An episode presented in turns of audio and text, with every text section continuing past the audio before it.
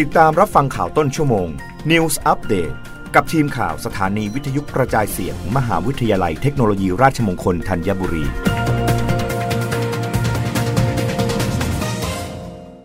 รับฟังข่าวต้นชั่วโมงโดยทีมข่าววิทยุราชมงคลธัญบุรีค่ะมทรธัญบุรีเริ่มรับสมัคร t c a t 66 รอบ portfolio 1 พฤศจิกายน 2565 นี้ มหาวิทยาลัยเทคโนโลยีราชมงคลธัญบุรี พร้อมเปิดรับสมัครนักศึกษาใหม่ในระบบ t c a t 6 รอบ 1 f o r i o โดยจะเปิดรับสมัครในวันที่ 1 พฤศจิกายน 2565 ถึงวันที่ 11 ธันวาคม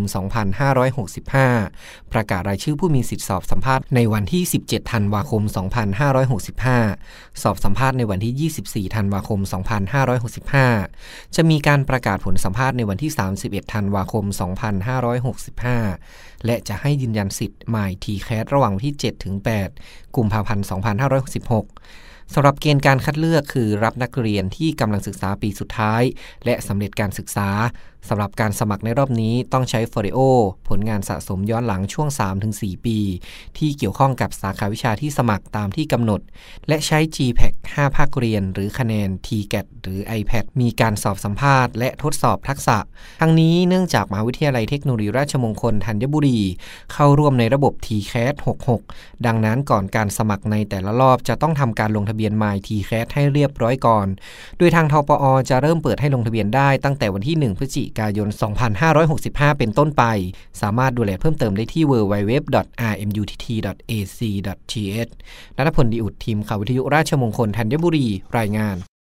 กรุงเทพมหานครแจกการบ้านหน่วยงานพิจารณาแผนกรณีรุนแรง ส่ง 20 กันยายนนี้ ชี้ต้องคุมเข้ม 2 ต้นเหตุหลัก เครื่องยนต์ดีเซล การเผาเพื่อลดภาวะ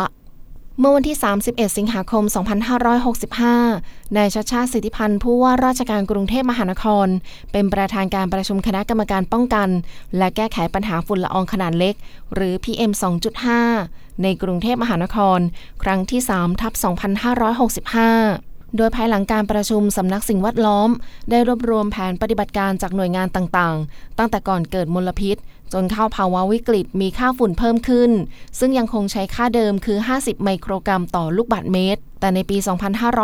2566 จะใช้เกณฑ์